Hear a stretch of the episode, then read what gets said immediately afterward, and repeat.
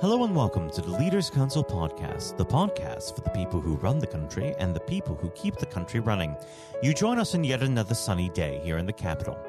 I'm Matthew O'Neill, and today, as always, we ensure that we have a variety of distinct perspectives on leadership. First, we're joined by Katharine Sacks-Jones, Chief Executive of Become, the leading national charity for children and young people in care and young care leavers. Katharine, hello. Good morning. Good morning. Thank you so much for coming on the program. Now, normally we go straight into the subject of leadership, but considering the ongoing COVID situation, we must start there. How has this affected your organization? Um, hugely, actually. Um, young people in and leaving care have been really, really affected by the pandemic. Um, since lockdown started, we saw a 75% increase in young people coming to us for help. Um, and that was young people who are really struggling with increased isolation, with mental health problems, and also with financial hardship as a result of, of, of losing losing jobs for young care leavers. Um, so a group who already, you know, some of those difficulties which were really being exacerbated. So big increase in, in, in people coming to us for support. At the same time, overnight, we had to move the way, change the way that we delivered that support. Um, and so we moved to doing everything virtually, um, online, we recognised that a lot of young people needed extra support, really very isolated young people who, who didn't have friends and family around them to kind of support them through through the through the lockdown, didn't have other people to turn to. So we increased the frequency with which we were in contact with the young people we were working with, in some cases moving to daily check-ins. And we recognised too that there was a real issue around young people not feeling they had a community of support around them. So we set up weekly online link ups, an opportunity for care leavers, particularly, to come together, um, to socialise, but also to kind of share what they were going to going through, and to hear from others um, with similar experiences. So big shift in terms of the kind of support needed, the issues young people were facing, and how we responded. And at the same time, we faced complete change and, and, a reduction to our income as some of our fundraising streams just, just fell off, like events, for example, which were being cancelled, things like marathons and so on. So we had to quickly rethink our approach to fundraising and to making sure that we could we could still bring in income um, to support that activity, which was which was more needed than ever. Now, of course, it is a very difficult area which you work within. Uh, under normal circumstances, what are some of the challenges that you have to deal with with uh, these young people? Um, these are young people who, um, so young people kind of typically the reasons for going into care around abuse and neglect, going into care itself is, is really traumatic. So these are young people who've been through significant amounts of trauma, um, and going into care and leaving your family is, of course, is self-traumatic. Um, and unfortunately, for a lot of young people, um, they face kind of ongoing instability within the care system. So too many young people find that they are kind of being moved between different homes. They don't have the opportunity to settle in one school or with one social worker. So although the care system can work for some young people, there are a number for whom it, it really isn't working as well as it should. Um, so they face a lot of challenges around mental health problems, um, you know, kind of struggling with the with the transition to, to adulthood. Young people are expected to leave care often quite abruptly at their 18th birthday um, and expected to live independently without kind of being properly supported um, or, or prepared for that. So so lots of kind of holes and gaps in, in a system which which still isn't working as well as it should be. Because of course, when we take children into care, you know, the state is effectively taking over parental responsibility for those children. And the question we should all ask ourselves is, is what we're providing good enough for our own children? Would we be happy if this was what our own children were getting? And if the answer to that is no, which which unfortunately too often it is, then we, we have to do better um, and create a system which gives all children the love and stability they need to thrive in life. Now, that's so important to be able to give people the skills to proceed. Do you feel that we as a society need to encourage that more in the general population um, as well? Yeah, I mean, I, I certainly think that we are not giving our, our young people, um, all of our young people, the skills that they need to succeed in life. Um, and I think there's a lot more we need to think about in terms of equipping young people with the the softer skills and the the kind of emotional uh, skills um, to, to navigate life, but also some of those practical skills you know, knowing kind of how, how, you how you pay bills, how council tax works, how rent works, how contracts work. Some of those those basic skills young people are not necessarily getting. Now, for most young people, they have you know parents, they have family who can kind of support them with that and help them take those initial steps into independence. But if you don't have a family to fall back on in that way, and you're having to navigate a system which you've never been taught about and things you don't really understand, it's it's really very difficult and challenging. So I think definitely there's a need to better equip all of our young people, but especially young people who've been in care with the skills they need to navigate adult life. Now, we should move on to the subject of leadership. I always like to start this part of the conversation off by asking the same simple question What does the word leader mean to you? I find that a really difficult question to answer because I think it can mean different things in different contexts. Um, and we need different things from our leaders in, in different contexts. Um, something that's been really important for me um, over the last few months, particularly, is being compassionate as a leader, which isn't something that would always necessarily spring to mind when, when we think of our leaders. But I think it's been so difficult the last few months for people.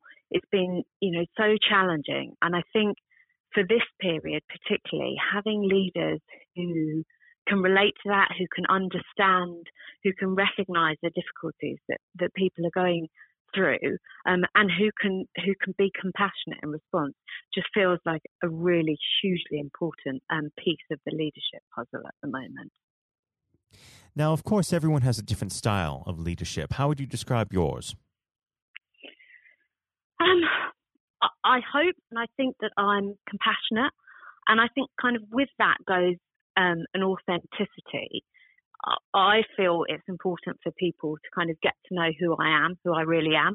Um, I'm quite open about that, and I think by kind of sharing, sharing, you know, things about me with others, I think they in turn open up to me, and it gives me the opportunity to develop um, connections with people, which which for me is a really um, important part of leadership. Um, I think another thing is that I'm quite an optimistic person, even though that can sometimes feel difficult, particularly, you know, in recent times. But I think being able to retain that sense of optimism, positivity, that, that things can get better, that there is a better, brighter future possible for us, just feels hugely important and, and, and particularly so at the moment. Now, of course, uh, leadership is a learned behavior, as we've touched on earlier uh, in our conversation. How would you say that you got to where you are with leadership? Do you have any particular role models, or have you been shaped more by circumstance? Uh, it's a good question. I think I wouldn't say I have I say I would say there are a lot of people I've learned from along the way, both kind of how to do things and also ways in which I wouldn't want to do things, things I wouldn't um, want to emulate. Um, I guess I've always been driven by um, a passion to try and make things better and wanting to address social injustices and to make positive social change. Um, and I think that uh, that that kind of goal and passion has has has probably been the thing that's most driven me. Um, and I guess I see leadership as something which which kind of helps towards that end. I, I, I, I sometimes find questions around it difficult because um, if I'm completely honest, I still struggle slightly with kind of viewing myself as a leader in many ways, even though I, I know I am because um, I think a lot of it for me is about kind of collective endeavours and working together with people. Um, and, and that's something that feels really important. Now, unfortunately, our time together is drawing to its close. But before I let you go, what does the next 12 months have in store for Become? Well, um, lots of exciting things actually. You know, what, what, what the, the kind of last few months have highlighted is that we've long been wanting to do more things digitally, and that's happened really, really quickly. And we're looking at kind of the opportunities created in the in the current climate to reach to reach more young people. Um, I think you know the need for our work is, is is more needed than ever. So we're looking at how we can be there for more young people, how we can reach more young people and give them what they need um, over the coming period. And we also recognise the importance of systemic change. So we're really trying to increase our ability to affect um, policy, government policy, um, and practice so that we can create that wider systemic change and work towards creating a care system which provides all children and young people with the love and stability that they need. Well, Katharine, thank you very much for coming on the program. It's been a pleasure to have you. And of course, you're always welcome back on the show. Katharine, thank you. Thank you. That was Katharine Sacks-Jones, Chief Executive of Become. And now, if you haven't heard it before, is Scott Challoner's exclusive interview with Sir Geoff Hurst. Lord Blunkett, welcome. Thank you very much. It's very good to be with you. Um, well, of course, uh, nothing is being said uh, at the moment other than COVID 19, uh, which uh, we must touch on. Um, what would your message be to small businesses who are trying to keep going? Well, I think the last ones standing will be the ones that thrive when we get back to some sort of normality. So it's have confidence and courage obviously take advantage as far as you can of the government help. I think that Rishi Sunak, the Chancellor, has gone about as far as you could have expected. Mm-hmm.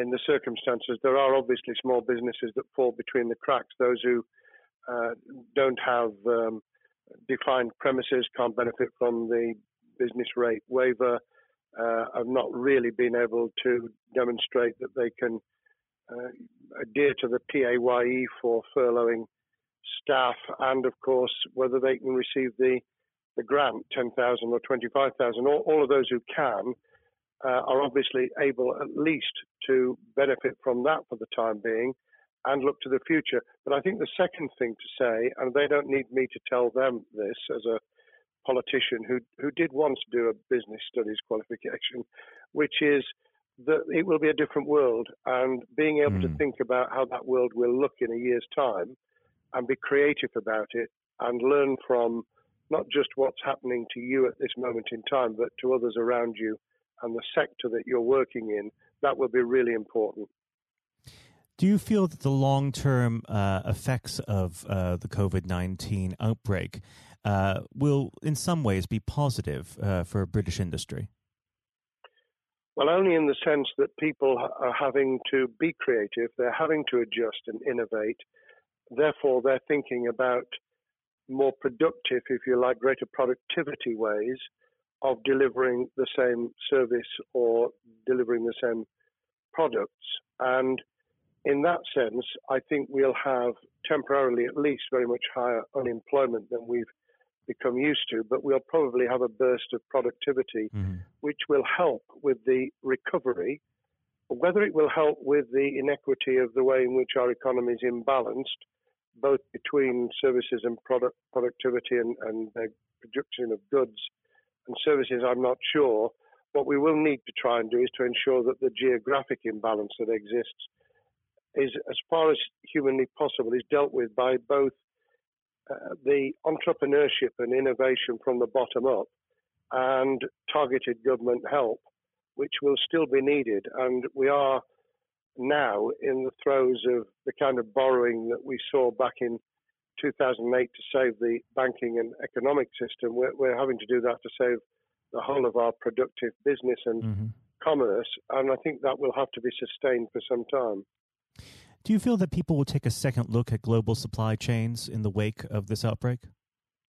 I think there's going to be much more creative ways of using local supply and linking up inside sectors much more effectively. And I hope that the Leaders' Council will be able to play a part in that in the sense that people who mm. have something in common, a synergy in terms of what they're delivering, whether it's a service or whether it's manufacturing or whatever, uh, will be able to see that there's a, a, a good outcome from n- knowing the sector better, linking with people, not just geographically, locally, but those in this country who may not have been on the radar in terms of what they produced for the supply chain.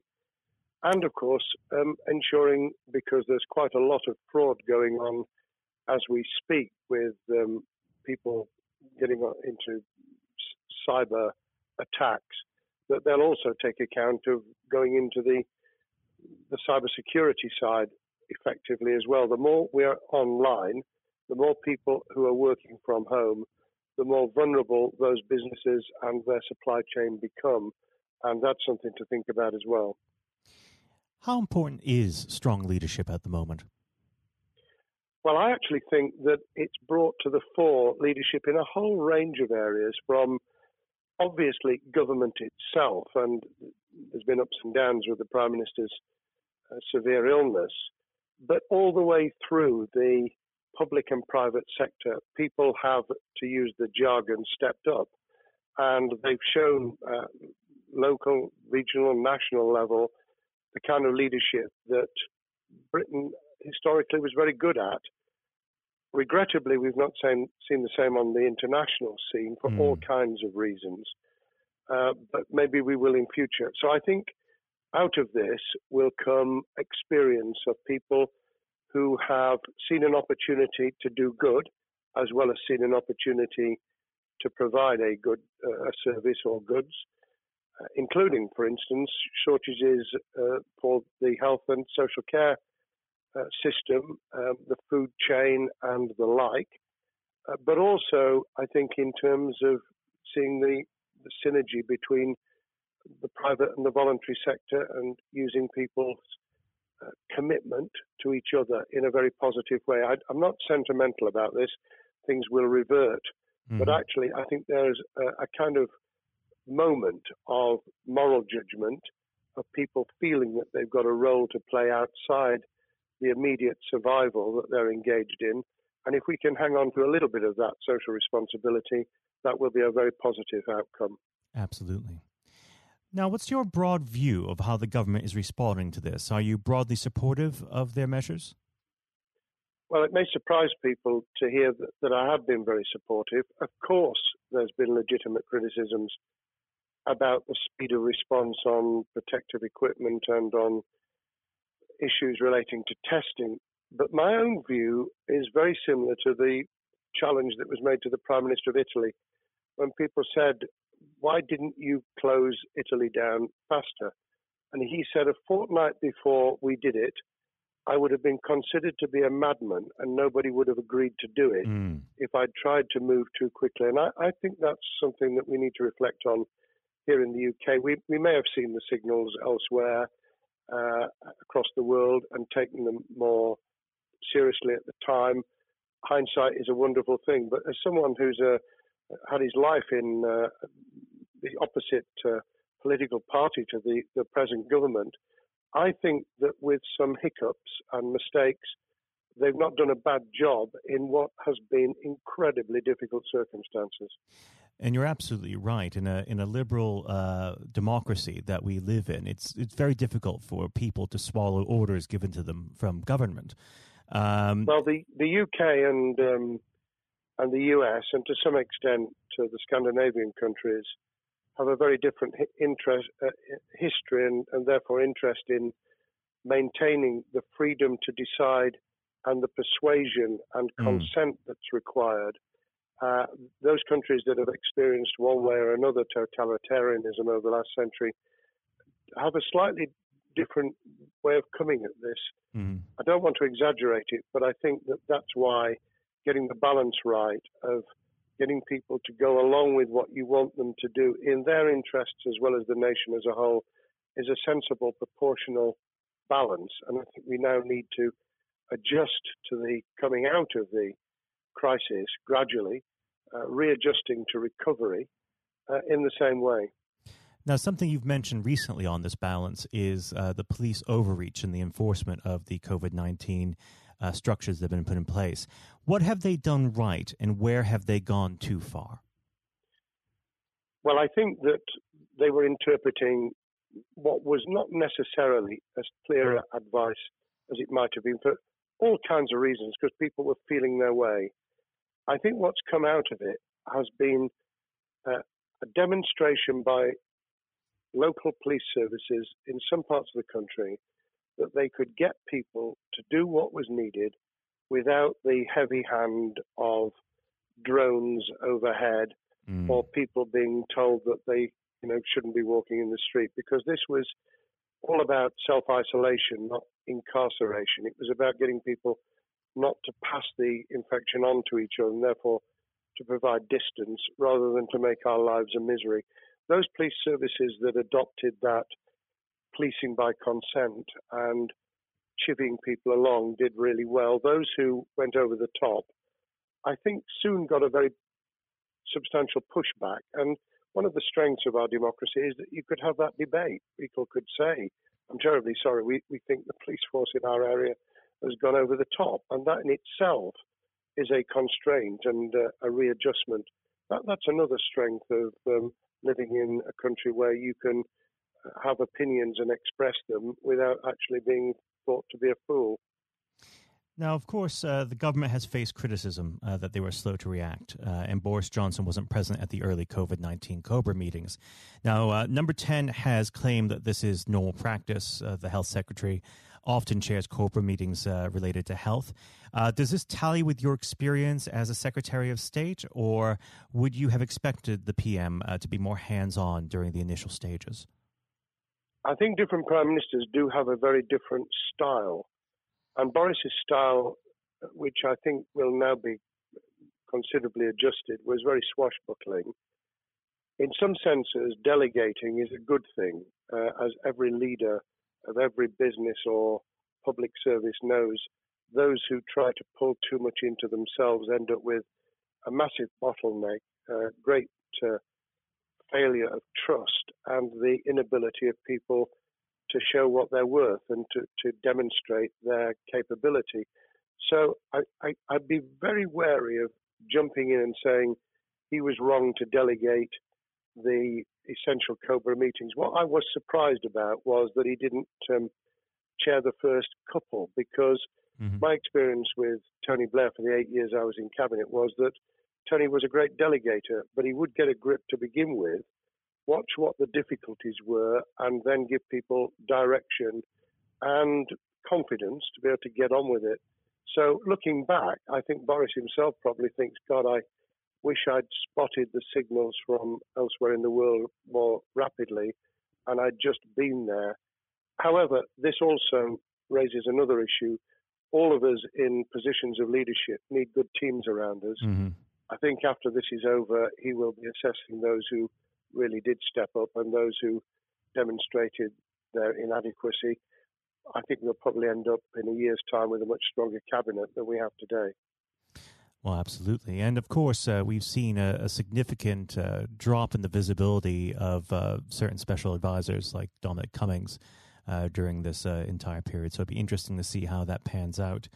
Um, well, now- it's certainly readjusted the role of those behind the scenes with those who should be taking the decisions having received advice. Obviously, there's been a complete transformation in the profile of experts, if I might use that term, who'd previously been denigrated. Mm-hmm. Scientists, medics, people with behavioral science uh, understanding. My only criticism was were we getting wide enough advice? Were we narrowing it too much to a couple of key centres in London. But that's because I've always been adverse to everything being London centric. I think there's great expertise, wisdom, experience out in the sticks, and uh, we should use it. Uh, rightly so. Um, now, was pandemic planning part of your time as a minister, particularly perhaps uh, when you were Home Secretary? Well, it was, but it was on the back of risk arising out of counter-terrorism measures. Right. Uh, I was the Home Secretary for three months when the attack took place in September 2001 on the World Trade Center and beyond. Uh, we did an enormous amount of uh, scenario planning, both desktop and, and real. On the back of that, it was very heavily orientated to future developing terrorism risk. I certainly got involved with talking about pandemics. I remember being at a seminar in Edinburgh where the university there had done a lot of work itself on the issue of pandemics. And of course, we, we saw SARS and other things emerging.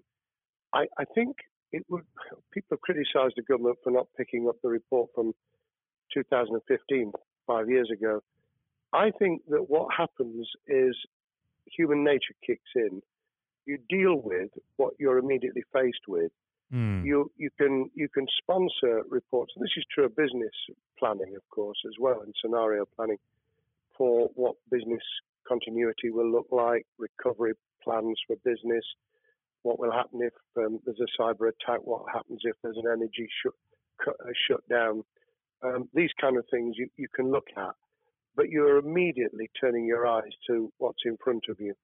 And had we picked up a bit more on the danger from Ebola and SARS and what have you in the past, then we might have said, what if something hits us in the developed nations that we don't have a vaccine for, mm-hmm. that we can't immediately whisk up uh, protective materials or equipment or for that matter, medicines that help with recovery, all of which we now see are a danger. I think this will make an enormous difference to the planning for the for the years ahead.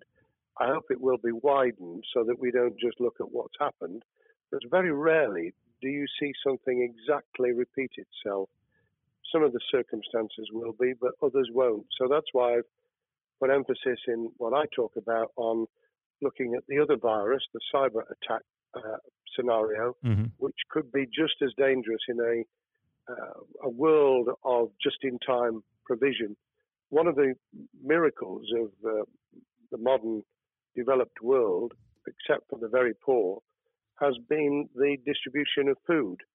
A lot of it on computerized, uh, technologically advanced systems. If that were to come down, we'd be in real trouble. So I think we need to think those sort of scenarios as well. So, have a full plan across uh, both sectors uh, biological warfare, pandemics, and uh, cyber warfare. Yes, and to do so on different levels. I think again, thinking of thinking global but acting local, we mm. need a lot more to think about what would happen if something took shape that actually broke down those national and global chains and how we would cope. And without, uh, obviously, we've got enough fear and anxiety to last a lifetime without uh, creating even more anxiety. We can think about those things for the future in a more rational way, I think.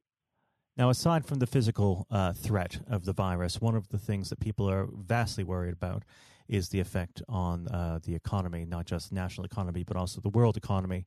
Um, now, it, it, has been said by certain parties, um, and uh, I'd like to garner your uh, thoughts on this. Is there a danger of the effects of the lockdown being even worse than those of the virus?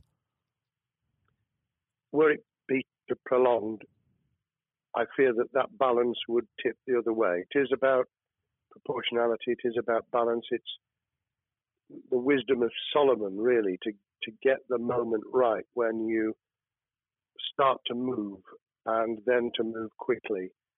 There's no doubt whatsoever that we are stocking up, not just on the economic and employment front, which will be devastating enough, but on the health and social well-being front, enormous challenges. And they will need careful handling because there's a lot of people whose lives, for a variety of reasons, are at risk in the future on a scale that we've been dealing with over the, the um, immediate handling of the pandemic, concentrating really hard on those affected by COVID 19, those sadly who have died or been seriously incapacitated, that will roll over into the economic, the social, the mental health, and cultural well being of the nation. And that will need all of us to pull together as well. Absolutely. Now, do you believe the government's doing enough for business? I think that the speed of reaction once the scale of the pandemic was clear was very good. I've praised Rishi Sunak for his action. Uh, remember, a chancellor who only just come into office was planning to deliver the budget in the middle of March and has had three, at least three equivalent budgets since. I think he's handled it very well. Understandably worried now about what we're doing to our economy. The level of borrowing is sustainable because of low interest rates, but it reaches a point, of course, where it tips over so that you can't then do the kind of structural investment requirements that the government were laying out before and in the March budget. And mm-hmm. those will have their consequences as well as a planned payback over many years. I think we've learned something over the last few months. We, we needed to take immediate action. We don't want another round of austerity equivalent from 2010 through to 2019. I don't think the nation, on the back of what's happened and the challenges we have, could take that. And therefore, we need a different plan, economic plan, over a much longer period, just as we did from the Second World War all the way through to 2002 when the final American loans were paid off. Now, of course, uh, one thing that's on everyone's lips um, how much longer do you believe uh, that the lockdown can go on for? I believe that we need to be substantially back in action as an economy in June. This obviously is led in terms of places where people would meet in large numbers, having to uh, adjust to the fact that it will be longer for them. And sadly, that will involve business closures. It's why the Chancellor extended the furlough scheme to the end of June. Mm-hmm. But unless we, we get things moving in June, I think we'll run into the summer where all kinds of services and industries will have a chain reaction effect. And what happens with one will then have a major impact on another. And then you get the skittle effect where things get knocked down that you hadn't perceived were going to be affected. So I very much, if I were in government, and I always think of things in that context, what would I do if I were in government? I would be on the side from the second week in May on the side of the Hawks in terms of saying we've got to start moving and we've got to do so with the collaboration and cooperation of the public who have got the message, who did behave, who responded magnificently. Let's try and get back, perhaps, you know, doing things differently for a time, but substantially getting back to business as usual. unless we do that, then those areas that can't and wouldn't expect to be back in action immediately get pushed further into the middle of the year and the autumn, and then they become unsustainable. Now, of course, um, one of the other major developments we've had recently are the changes in the uh, the Labour Party. So, if we could just uh, speak on the Labour Party for uh, a while. Um, this might sound like uh, an obvious question, but uh, how does uh, Keir differ from Mr. Corbyn? Well, I'm biased because I believe the Labour Party um, has come out of four and a half years of a black hole of a nightmare, mm. uh, where it neither represented a, a, a uh, credible opposition nor uh, an electable government, and the combination was to let those who supported the Labour Party and needed some of its policies uh, let them down very badly. Sir Keir Starmer both is a highly intelligent uh, professional lawyer who, as Director of Public Prosecutions, led the service well, uh, had to take difficult decisions at a time of austerity, understands the world beyond Labour members, but has been able to do business with those who originally supported Jeremy Corbyn mm-hmm. and was able to command support from them. His creation of a balanced shadow ministerial team has been very encouraging. Um, I, I, supported Lisa Nandy, who he's made Shadow Foreign Secretary, because I thought she understood the north of England and uh, the uh, the disaffected uh, Labour, former Labour voters. But I believe that Keir has taken on board those who have something really sensible to offer. And I believe he will be both a, a great leader of the opposition. More importantly, he will then present himself as a credible alternative prime minister. And all governments need an alternative government at their shoulder. Mm. Uh, it was true of us from 97, and it took the Conservatives some time to recover and to get to that position, but they did, and the Labour Party will, and that's crucial for our democracy. All of us need to understand and appreciate that a living, breathing, functioning democracy requires uh, a credible, confident, and uh, in many ways uh, supportable opposition, as well as a government that we clearly want to do well because none of us want, as we didn't with the COVID crisis, none of us want the government to fail. We want to see our economy recover. We want our social well-being to t- be taken into account. We want to overcome deep-seated inequality and poverty, and we want to do it with enterprise and entrepreneurship and business playing their role. And that is about leadership nationally, locally, in the private and the public sector. People with ideas, with confidence, with the ability to pull teams around them.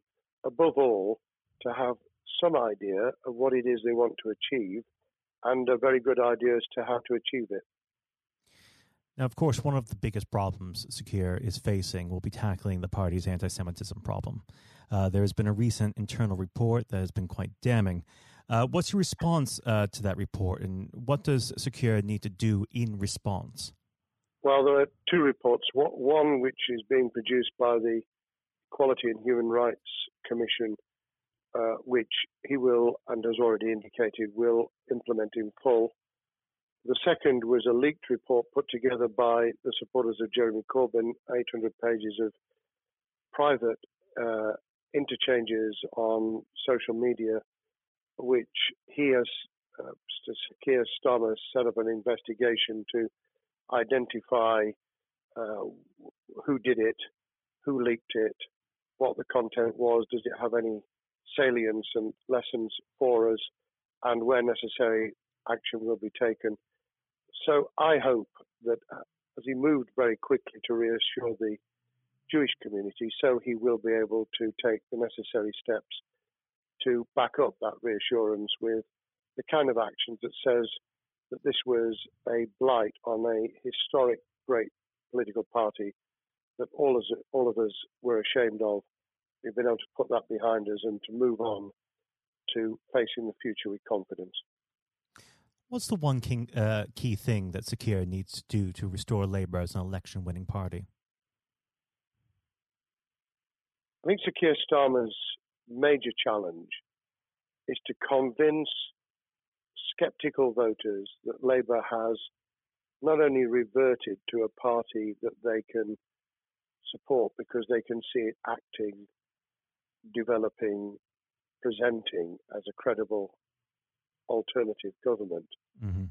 but also that the lessons have been learned from the fiasco from 2015 onwards. In other words, there have to be very clear signals of substantial change, not just the right words, not just reassurance that we're not uh, going back to some of the crazier uh, policies, but actually that we've understood why the electorate rejected those policies so substantially in December 2019. If people get that message, they'll understand that the Labour Party has changed, as it did in the 1980s and early 90s, to become the electable government with the greatest majority in historic majority, even greater than 1945, which I was privileged to be able to take advantage of in 1997 when I joined the cabinet.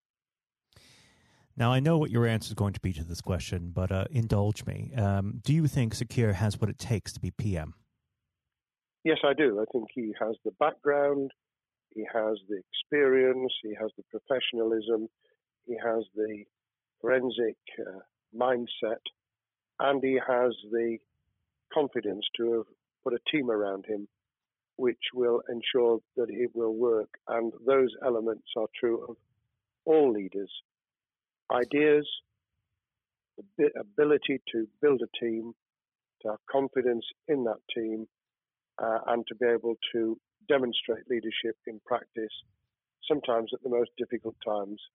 And, you know, the Leaders' Council, those sharing their thoughts with uh, uh, the kind of thing that we're doing now uh, with uh, a podcast, but also joining us in linking up in that network of people who can support and help each other and learn from mm-hmm. each other. That is what needs to be done in politics as it needs to be done in business. Thank well, you very much indeed, Matthew. Well, really thank you for coming on the uh, the program. It's been a, an absolute pleasure, and I look forward to speaking with you again. Thank you very much, and good luck to all those listening in what has been a nightmare scenario. Good luck for the future. Have courage, have confidence, and yes, listen to those who know more about business than I ever will. Thank you, Lord Blunkett. Thank you. This has been the Leaders Council podcast. Thank you for celebrating excellence in leadership with us. I have been your host, Matthew O'Neill. Until next time, goodbye. Thank you for listening to our podcast. The views expressed within the podcast do not reflect the views of the Leaders Council of Great Britain and Northern Ireland, its parent company, or subsidiaries, members of staff, other guests, or any other person therein associated.